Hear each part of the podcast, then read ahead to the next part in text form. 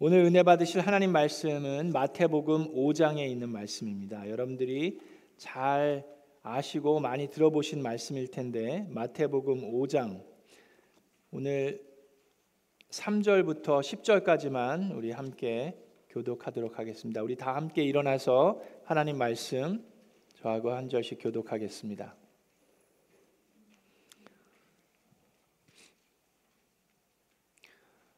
마음이 가난한 사람은 복이 있다. 하늘나라가 그들의 것이다. 슬퍼하는 사람은 복이 있다. 하나님이 그들을 위로하실 것이다. 온유한 사람은 복이 있다. 그들이 땅을 차지할 것이다. 의에 줄이고 목마른 사람은 복이 있다. 그들이 배부를 것이다. 자비한 사람은 복이 있다. 하나님이 그들을 자비롭게 대하실 것이다. 마음이 깨끗한 사람은 복이 있다. 그들이 하나님을 볼 것이다.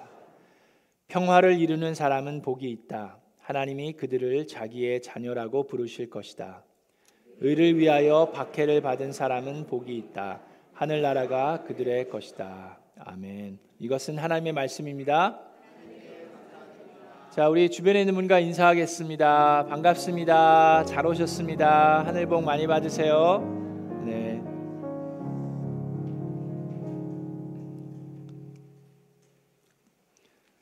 자, 여러분 마태복음 5장, 6장, 7장에 있는 말씀을 가지고 우리가 산상수훈이라고 부릅니다.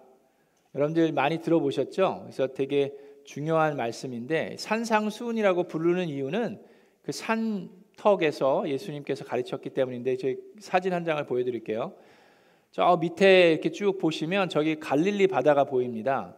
바다 위로 이렇게 언덕, 뭐 산이라고까지 표현하기보다는 언덕 정도로 생각할 수 있는데 이렇게 경사가 져 있고 아침에는 동쪽에서 서쪽으로 시원한 바람도 불고 오후 늦게는 지중해에서 이렇게 바람이 내려오고 이렇게 언덕이 이렇게 경사가 져 있기 때문에 어, 이런 마이크 시스템이 없더라도 어, 예수님께서 하시는 말씀이 많은 사람들에게 들릴 수 있다라는 그런 환경이 처해진 곳입니다. 그래서 이곳에서 예수님께서 산상수훈의 말씀을 전하셨습니다.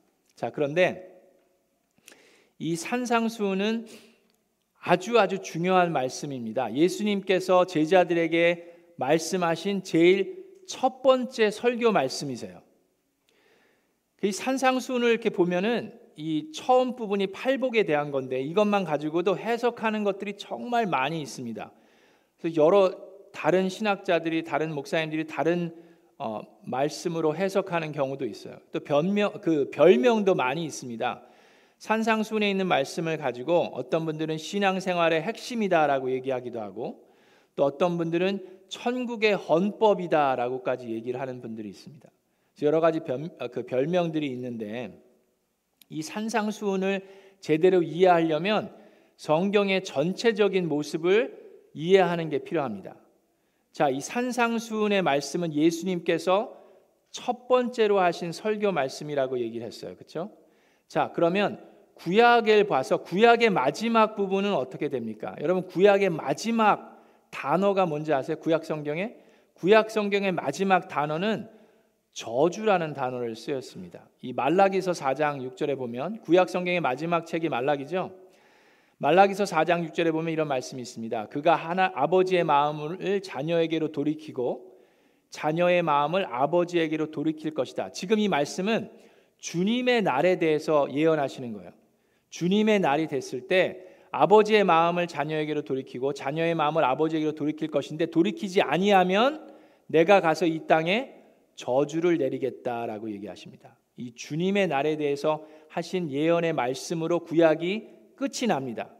자, 그리고 나서 400년이 지나고 침례 요한이 나타나서 구약의 마지막 예언자라고도 할 수 있고 신약의 이 중간 역할을 하고 있는 침례 요한이 나타나서 하나님의 나라에 대해서 얘기를 하다가 그리고 오실 메시아에 대해서 얘기하죠. 준비를 하는데 자, 침례 요한이 잡혔다라는 소식을 듣고 예수님께서 이제 공생애를 시작하십니다. 이제 갈릴리로 가셔서 복음 사역을 시작하시는데 예수님께서 전하신 그 말씀은 무엇입니까?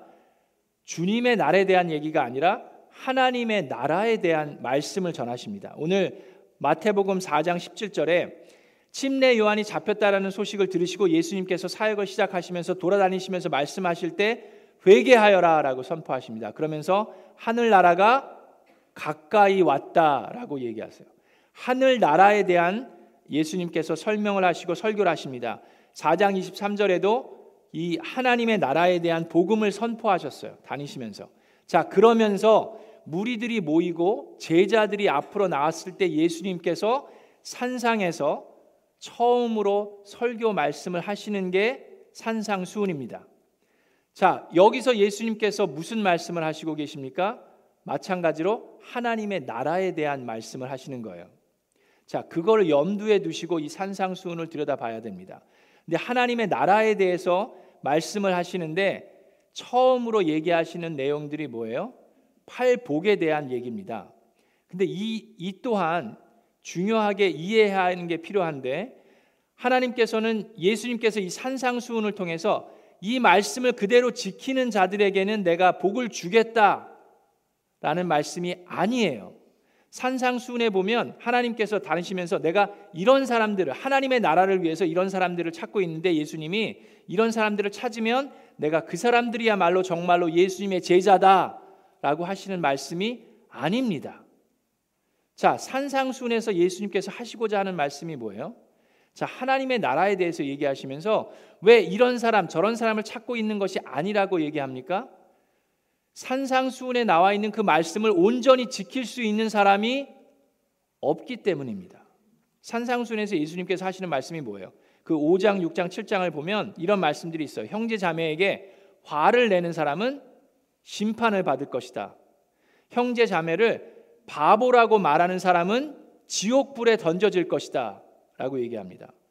여러분 중에 혹시 주변에 있는 사람, 여러분 삶을 살면서 다른 사람에게 저런 바보라고 얘기한 적 있습니까? 많아요? 네. 여기 보니까 지옥불에 던져진대요, 그런 사람들. 자, 여자를 보고 음욕을 품는 사람. 그건 얘기하지 마세요. 대답하지 마세요. 네. 간음한 게 아니라 음욕을 품기만 해도 생각만 해도 그 사람은 간음을 저지른 것이라고 얘기를 합니다. 그럴 바에는 차라리 내 눈을 빼서 버리는 것이 더 좋다라고 산상수훈에서 말씀하고 계세요. 뿐만 아니라 오른뺨을 치면은 왼뺨을 대라고 얘기합니다. 구약에서는 원수를 미워하고 이웃을 사랑하라고 얘기를 했는데 지금 이 산상순에서 예수님은 원수를 사랑하라고 얘기하십니다. 이거를 다 지키는 사람이야말로 정말 예수님의 제자다라는 말씀을 예수님께서 하시고 있다라고 그러면 예수님의 제자가 될 수 있는 사람이 한 명도 없어요. 로마서 3장 10절 11절에 뭐라고 얘기합니까? 의인은 없다. 한 사람도 없다. 하나님을 깨닫는 사람도 없고 하나님을 찾는 사람도 없다라고 말씀하셨어요. 자, 그러면 이 산상수훈에서 예수님께서 하시고자 하는 말씀이 뭡니까? 하나님의 나라에 대해서 얘기를 하시면서 예수님께서 왜 이렇게 산상수훈에 대한 얘기를 하십니까? 자, 이 산상수훈을 이해하기 위해서는 아까 얘기했지만 성경 전체를 이해하는 게 필요해요. 자, 구약에서 하나님께서 모세를 통해서 무엇을 주셨습니까? 율법을 주셨죠. 그것이 구약입니다. 자, 이제 신약이 새롭게 시작됐습니다. 새 언약 아래 예수님께서 산상수훈을 통해서 새로운 기준을 세워가고 계신 겁니다. 구약에서 모세에게 율법을 주신 이유와 예수님께서 산상수훈을 통해서 새로운 기준을 만드신 이유가 동일합니다. 자, 구약에서 모세를 통해서 왜 율법을 주셨습니까? 이 율법을 다 지키는 자들만이 이스라엘 백성이고 이 율법을 다 지켜야지만 구원을 받을 것이다라는 말씀. 그것 때문에 율법을 주셨습니까? 율법을 모두 다 완벽하게 지키는 사람은 구약 성경에 단 한 명도 없었어요. 그것 때문에 그것 율법을 주신 게 아닙니다. 율법을 주신 이유는 뭐예요? 그 율법을 통해서 나의 연약함을 보는 거예요. 나의 죄성을 보는 겁니다. 하나님의 standard는 이 정도인데 나는 지킬 수 없는 죄인이구나. 나의 죄를 보고 나를 구원할 구원자가 필요하구나. 라는 걸 깨닫게 하시기 위해서 모세를 통해서 율법을 주셨어요. 자, 마찬가지로 지금 산상수훈에서 예수님께서 제일 첫 번째 설교를 하시면서 하나님의 나라를 얘기하시면서 새로운 기준을 만드십니다. 그 이유는 뭐예요? 우리가 보면 이걸 어떻게 지킵니까? 이걸 누가 지켜요? 이거는 구약에 나와 있는 모세의 율법보다 훨씬 더 높은 가치관과 더 높은 기준입니다. 구약의 율법의 말씀은 사람의 행동으로 사람의 입으로 나오는 말로 어기는 것들이에요. 근데 지금 신약의 새로운 기준은 마음으로만 잘못해도 그것이 죄악이라고 얘기를 합니다. 더 훨씬 더 높은 기준을 세우시는 이유가 뭐예요? 하나님의 나라에 대해서 말씀하시면서 하나님의 나라는 훨씬 더 우리가 생각할 수 없는 훨씬 더 하나님의 거룩한 기준대가 있다라는 걸 얘기하십니다. 그래서 우리로 어떻게 하라고요? 우리의 연약함을 보고 우리의 죄성을 보면서 진정으로 회개하고 예수 그리스도의 보혈의 공로로 하나님의 덧입힘을 받은 자들만이 이것을 해나갈 수 있어요. 나의 능력으로 나의 힘으로는 이것을 도저히 지킬 수 없습니다. 그렇기 때문에 우리에게는 예수 그리스도께서 오셨고 예수 그리스도께서 보혈의 공로로 우리를 하나님의 나라로 하나님의 백성으로 만들어 가고 계신 거예요. 자, 그래서 예수님께서 하시는 말씀이 이거를 신학 용어로 얘기를 하면 already but not yet이라는 신학 용어가 있습니다. 그게 무슨 말이냐면 하나님의 나라가 이미 임했는데 그런데 온전히 이루어지지는 않았다라는 얘기입니다. 자, 예수님께서 오셔서 무슨 말을 하셨어요? 아까 마태복음 4장 17절에 회개하여라 하나님의 나라가 가까이 왔다. 하나님의 나라가 가까이 왔다라는 얘기는 왔다는 얘기예요. 아직 안 왔다는 얘기예요. 아직 안 왔다는 얘기죠. 그런데 예수님께서 마태복음 12장 28절에는 하나님의 나라가 이미 임했다라고 얘기를 합니다. 어, 헷갈, 사람 헷갈리게 만드시네. 그죠? 아직 안 왔다며요. 근데 또 뭐 하나님의 나라가 이미 임했다라고 얘기합니까? 그게 already but not yet이라는 그 말인데 그게 무슨 말입니까? 하나님의 나라가 어떻게 임했어요? 언, 언제 임했습니까? 예수님께서 그렇게 오랫동안 기다렸던 메시아가 드디어 이 땅에 오심으로 인해서 하나님의 나라가 임했습니다. 그런데 하나님의 나라가 완전히 이루어지진 않았어요. 근데 그때가 가까이 왔다라고 그랬어요. 완전히 이루어지는 때는 언제입니까? 예수님께서 재림하심으로 하나님의 나라가 완전히 이루어지는 거예요. 그래서 하나님의 나라가 이미 임했는데 아직 완전히 이루어지지는 않았다라고 얘기하는 겁니다. 그게 already but not yet이라는 거예요. 자, 여러분 그거를 염두에 두고 그거를 이해한 다음에 이 산상수훈을 봐야 돼요. 그래서 예수님께서 하나님의 나라에 대해서 첫 번째 설교를 하시면서 제일 처음으로 하신 게 뭐냐면 여덟 가지의 복을 이야기하십니다. 근데 이 여덟 가지의 복을 얘기하실 때도 여덟 명의 다른 성품들을 보시고 여덟 사람들에게 복을 주시는 게 아니에요. 하나님의 나라에 하나님의 백성들 한 사람의 모습 안에 이 여덟 가지의 복을 하나님께서 점진적으로 세워 주시는 겁니다. 자, 이 산상수훈을 보면 5장, 6장, 7장 점점 갈수록 더 도전적인 말씀을 하세요. 오른 뭐 뺨을 맞으면 왼뺨을 뭐 왼뺨을 맞으면 오른뺨을 대라 그러고 원수를 사랑하라고 그렇게 그게 얼마나 도전적인 말입니까? 듣는 사람 입장에서는 지금 이거는 기가 막힌 일을 예수님께서 하고 계신 거예요. 율법과 모세의 율법과는 전혀 다른 새로운 기준을 얘기하고 계신 거예요. 자, 그 도전적인 말씀을 하기 전에 제일 처음으로 하시는 게 예수님께서 bless라는 단어를 쓰십니다. 복을 주셔요. 복으로 우리를 덧입히시는데 자 아까 구약의 맨 마지막이 뭐라 그랬어요? 마지막 단어가 저주지요. 지금 신약에 예수님께서 제일 처음으로 사용하시는 단어는 뭡니까? 저주가 아니라 그 반대에 복이라는 단어를 사용하십니다. 자, 그래서 첫 번째부터 이렇게 볼 텐데 첫 번째 팔복의 제일 첫 번째는 오늘은 시간상 두 가지만 얘기할 거예요. 그 여덟 가지 복에 두 가지만 얘기하고 다음 주에 이제 여섯 가지를 얘기할 텐데 첫 번째 복은 뭐라고 얘기하십니까? 마음이 가난한 사람은 복이 있다. 하늘나라가 그들의 것이다. 라고 얘기하는데 심령이 가난한 자는 복이 있나니 천국이 저희 것이며 개혁 개정에 그렇게 써 있고 영어로는 blessed라는 단어를 먼저 씁니다. Blessed are the poor in spirit for there is the kingdom of heaven이라고 되어 있는데 자, 첫 번째 단어가 이 blessed라는 단어예요. 마카리오스라는 헬, 그 헬라어 단어인데 이 단어를 여러분 우리가 이해하는 게 필요합니다. 자, 여기 한국 성경으로 보면 가난한 사람은 복이 있다라고 얘기를 했어요. 그러니까 꼭 심령이 가난하면 하나님께서 복을 주는 것처럼만 생각을 하고 있는데 이 복은 여기서 얘기하는 그 마카리오스라는 단어 이 복은 하나님이 가지고 있다가 우리에게 그냥 이렇게 건네주는 그런 물건이나 그런 게 아니라 하나님의 본성입니다. 하나님의 본질이에요. 하나님의 네이처를 얘기하는 거예요. 자, 그게 무슨 얘기냐면 여러분 성경에 보면 하나님에 대해서 설명을 하고 하나님에 대해서 나오는데 그 중에 하나가 하나님은 복이다라는 겁니다. 하나님은 사랑이다. 그죠? 하나님은 빛이다 라고 얘기하죠. 그런데 하나님의 그 본질 중에 하나가 본성 중에 하나가 그 복이에요. 이 복은 다른 단어로 얘기하면 happiness라고 설명할 수 있습니다. 하나님의 본성이 그 happiness예요. 하나님의 본성이 bless라는 단어입니다. 그 복이라는 단어인데 그 하나님의 그 본성을 지금 마음이 가난한 자들에게 덧입히시고 계신 거예요. 마음이 가난하면 그냥 다 뭐 복을 받는 게 아니라 마음이 가난한 자들에게 하나님의 본성을 덧입히신다는 얘기입니다. 그 얘기는 하나님의 나라의 하나님의 백성들에게 하나님의 네이처를 덧입힌다는 얘기예요.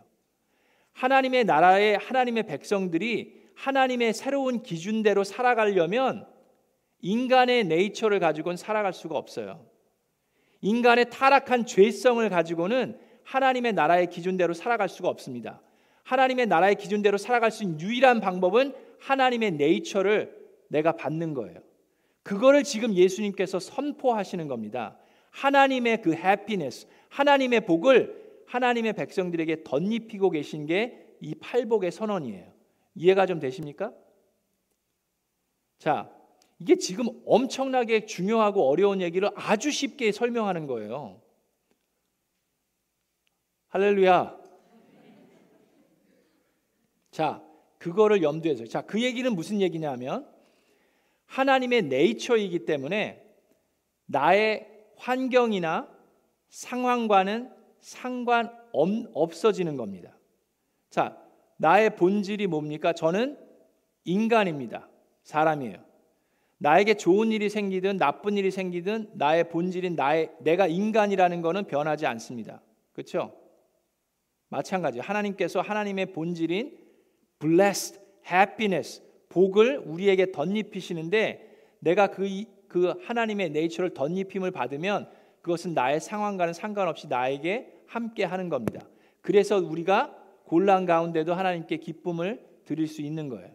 자, 처음 말씀이 뭐라고 되어 있습니까? 첫 번째 팔복의 첫 번째가 뭐예요? 심령이 가난한 자는 복이 있나니 하늘 나라가 그들의 것이다라고 얘기했습니다. 자, 이 팔복을 쭉 들여다 보면서 여러분들이 많이 읽어 보셨던 많이 들어보셨던 말씀일 텐데 저는 오늘 말씀을 준비하면서 좀 힘들었어요. 일주일 내내 이걸 가지고 씨름을 해야 되는데 여러분 설교를 하려면 제가 먼저 은혜를 받아야 됩니다. 제가 먼저 감동을 받아야 돼요. 하나님의 말씀이 나의 영혼을 꿰뚫어야지 제가 여러분들에게 전합니다. 감동이 없고 은혜가 없으면 여러분들한테 제대로 전할 수가 없어요. 근데 이 말씀을 계속 묵상하는데 저에게 감동이 없어요. 제가 은혜를 못 받아요.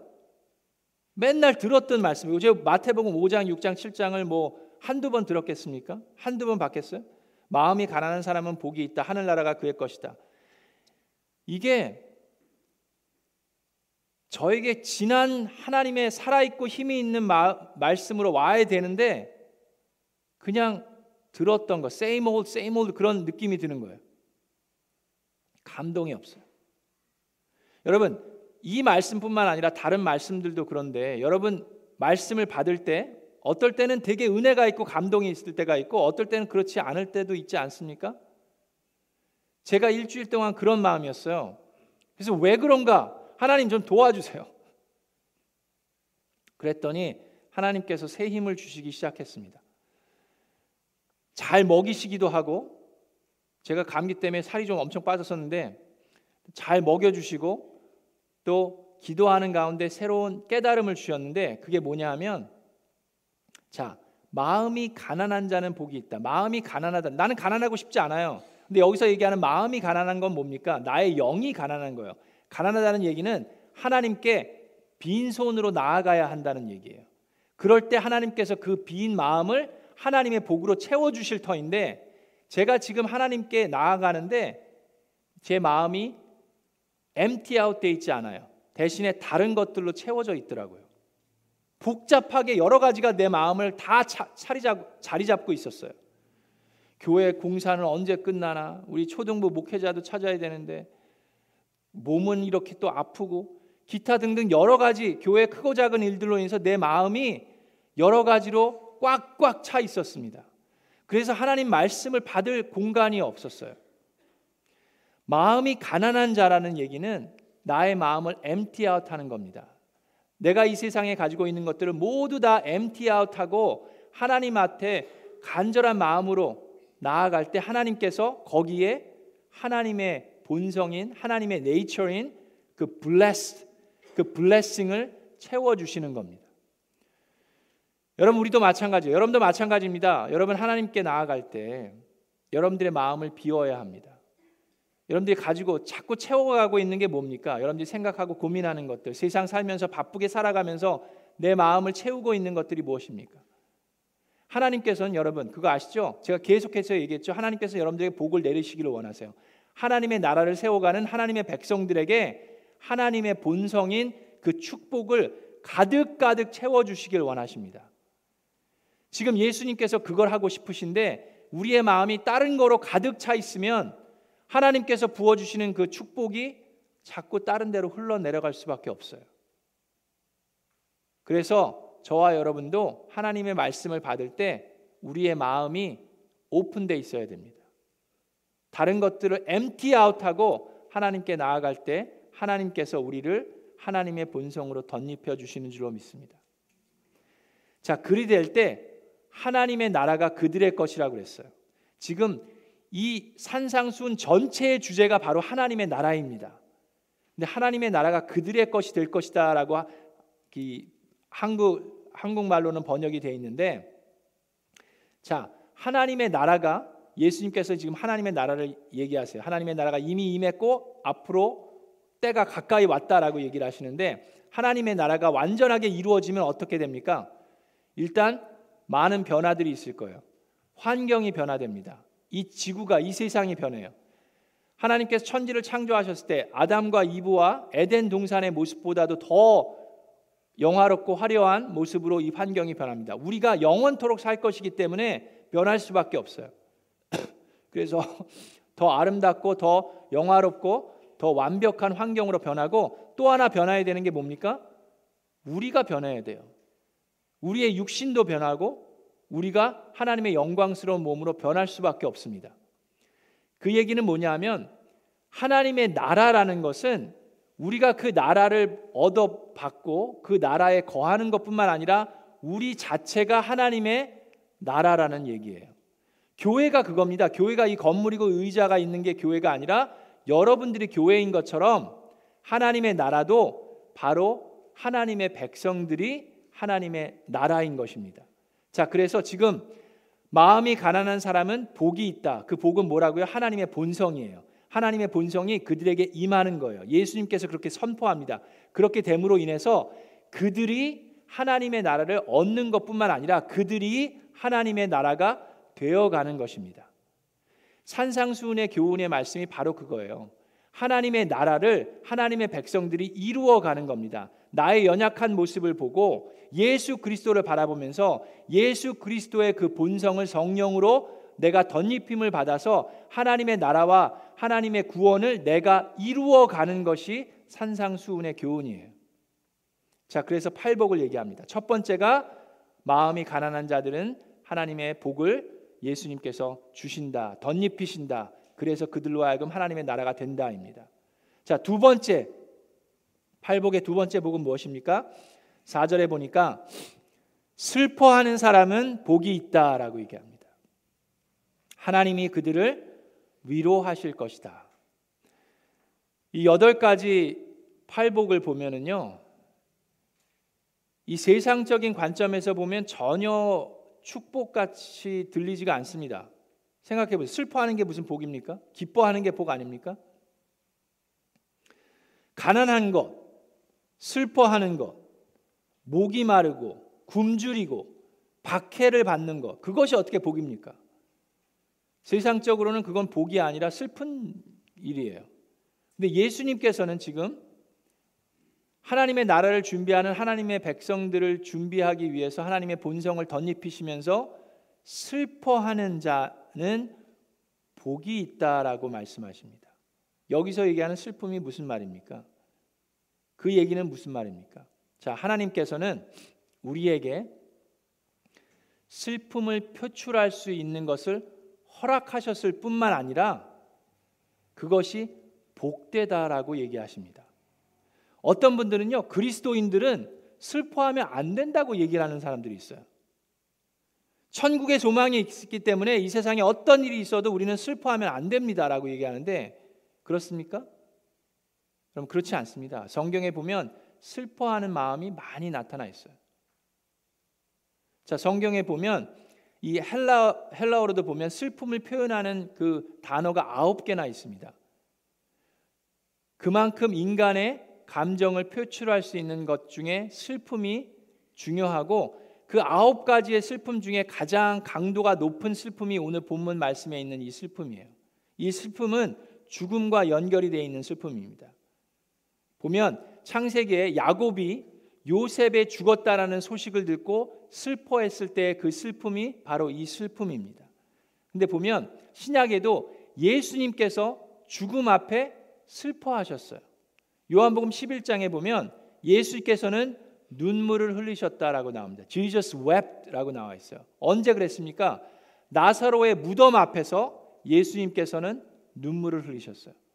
왜 그러셨습니까? 아니 나사로를 금방 살리실 텐데 부활시키실 텐데 왜 예수님께서 우셨어요? 나사로를 다시 볼 수 없어서 우신 게 아니잖아요. 금방 다시 보실 텐데 예수님께서 흘리신 눈물은 무엇 때문입니까? 그것은 예수님의 사랑의 표현이었어요. 나사로를 향한 사랑뿐만 아니라 거기 나와 있는 마리아와 막달라뿐만 아니라 거기에 있는 사람들의 그 애통한 모습과 그들이 아직 하나님의 복음을 받아들이지 못하고 알지 못하는 그들의 영혼을 보면서 그들의 사랑하는 마음을 표현하신 것이 슬픔이었습니다. 우리도 마찬가지입니다. 하나님의 나라를 바라보면서 우리 또한 그런 마음을 가질 수 있습니다. 그리스도인이라고 해서 하나님의 백성이라고 해서 슬퍼하지 말라는 게 아니에요. 하나님께서 말씀을 통해서 얘기하는 슬픔에는 두 가지의 슬픔이 있습니다. 첫 번째의 슬픔은 우리 살아가면서 이것저것 생기는 그런 사건에 대한 슬픔입니다. 그런 것을 가지고 우리 또한 슬퍼하고 애통할 수 있다라고 얘기합니다. 전도서의 3장 4절에 보면 울 때가 있고 웃을 때가 있고 통곡할 때가 있다라고 얘기합니다. 그리스도인들도 슬픔을 표현할 수 있어요. 그리고 그걸 통해서 하나님께서는 복을 덧입혀 주신다라고 얘기하십니다. 두 번째 슬픔이 있는데 그것은 죄에 대한 슬픔입니다. 나의 죄뿐만 아니라 이 타락한 세상에서 죄인 된 사람들이 하나님의 말씀을 받아들이지 못하고 살아가는 이 악한 세상을 보면서 느끼는 슬픔과 애통함을 이야기합니다. 성경에 보면 예레미야의 9장에 예레미야가 사랑하는 사람들이 하나님의 말씀을 받아들이지 못하고 죽어가고 심판받는 것을 보면서 슬퍼하는 슬픔이 있어요. 디모데 후서에도 슬픔의 눈물이 기록되어 있습니다. 하나님을 체험하고도 불순종하고 우상을 숭배하는 이스라엘 백성을 보면서 옷을 찢고 슬퍼하는 모세의 슬픔이 바로 그런 슬픔입니다. 열 명의 의인이 없어서 소돔성이 무너져 내리는 것을 바라보면서 아브라함이 슬퍼했던 슬픔이 바로 그런 슬픔입니다. 로마서 7장에 보면 내가 원하는 선한 것을 행치 않고 내가 원하지 않는 악한 것을 행하는 나 자신을 바라보면서 슬퍼하는 사도 바울의 모습이 나와 있습니다. 그 애통하는 마음이 바로 오늘 나와 있는 그 슬픔입니다. 그런 슬픔을 가지고 애통하는 자들은 하나님께서 하나님의 복 으로 덧입혀 주신다라고 말씀합니다. 그리고 하나님께서 위로한다라고 말씀하셨어요. 저와 여러분에게도 그런 슬픔이 있습니까? 그런 애통함이 있습니까? 내가 아직 죄인 되었을 때 도저히 용서받지 못할 나 같은 죄인을 하나님께서 용서하여 주셨을 뿐만 아니라 하나님의 은혜로 덮으셔서 하나님의 귀한 백성으로 삼으셨는데 나는 나에게 작은 일로 못되게 군 사람들을 용서하지 못하고 있는 나 자신의 그 연약한 모습을 보면서 여러분 슬퍼한 적 있습니까? 또 아직까지도 하나님을 알지 못하고 살아가는 이 타락한 세상에서 점점 더 하나님과 멀어져 가는 이 세상을 바라보면서 슬퍼하고 애통한 적이 있습니까? 아니면 나하고는 상관없다라고 무관심하게 살아가고 있습니까?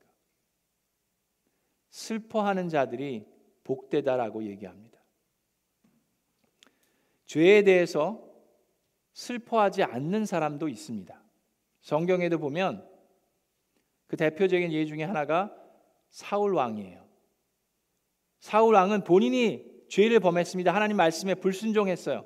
그거에 대해서 하나님께서 지적하시고 훈육하십니다. 근데 자꾸 변명을 대다가 나중에는 결국 시인을 합니다.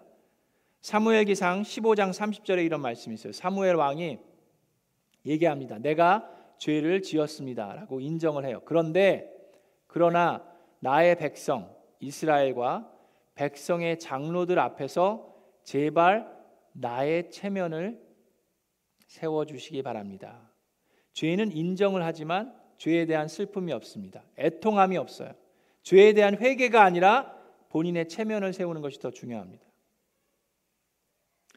사랑하는 여러분, 우리는 죄에 대해서 나의 죄뿐만 아니라 이 세상에 대해서 우리는 슬퍼하며 애통하는 모습이 있어야 합니다.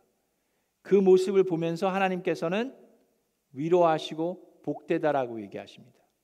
그리스도, 그리스도인들도 슬퍼할 수 있을 뿐만 아니라 슬퍼하는 것이 복되다라고 하나님께서 말씀하십니다.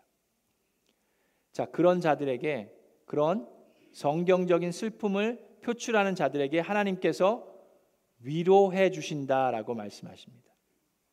이 위로의 말씀이 성경에 곳곳에 나와 있습니다. 그리고 하나님의 백성들은 위로를 받을 수 있는 곳이 참 많이 있습니다. 첫 번째로 우리는 하나님으로부터 위로를 받을 수 있습니다. 고린도후서 1장 3절에 이런 말씀이 있어요. 우리의 주님 대신 예수 그리스도의 아버지이신 하나님을 찬양합니다. 그는 자비로우신 아버지시요 온갖 위로를 주시는 하나님이십니다. 우리의 슬픔을 하나님께 표현했을 때 하나님께서는 하나님의 백성들을 하나님께서 친히 위로해 주신다라고 말씀합니다. 요한계시록 21장 4절에 하나님이 그들과 함께 계실 것입니다. 그들은 하나님의 백성이 될 것입니다. 하나님의 백성들에게 하나님이 어떻게 하는지 보세요. 하나님이 친히 그들과 함께 계시고 그들의 눈에서 모든 눈물을 닦아 주실 것입니다. 우리가 흐르는 눈물을 하나님께서 친히 닦아 주신다라고 말씀하십니다. 뿐만 아니라 우리는 예수님으로부터도 위로를 받을 수 있습니다. 마태복음 11장 28절에 수고하고 무거운 짐을 진 사람은 모두 내게로 오너라 내가 너희를 쉬게 하리라라고 말씀하셨어요. 우리가 쉼을 얻기 위해서 위로를 받기 위해서는 어떻게 해야 됩니까? 예수님께 나아가야 돼요. 그 슬픔을 표현해야 합니다. 그것이 복되다라고 얘기합니다. 우리는 예수님뿐만 아니라 또한 성령님으로부터도 위로를 받을 수 있습니다. 요한복음 14장 16절에 예수님께서 이제 승천하십니다. 하나님께로 간다고 얘기했습니다. 그것이 더 좋다라고 얘기합니다. 왜냐하면 내가 가면 또 하나의 또 한 분의 보혜사, 또 한 분의 위로자, comforter, another comforter를 보내 주신다라고 얘기하십니다.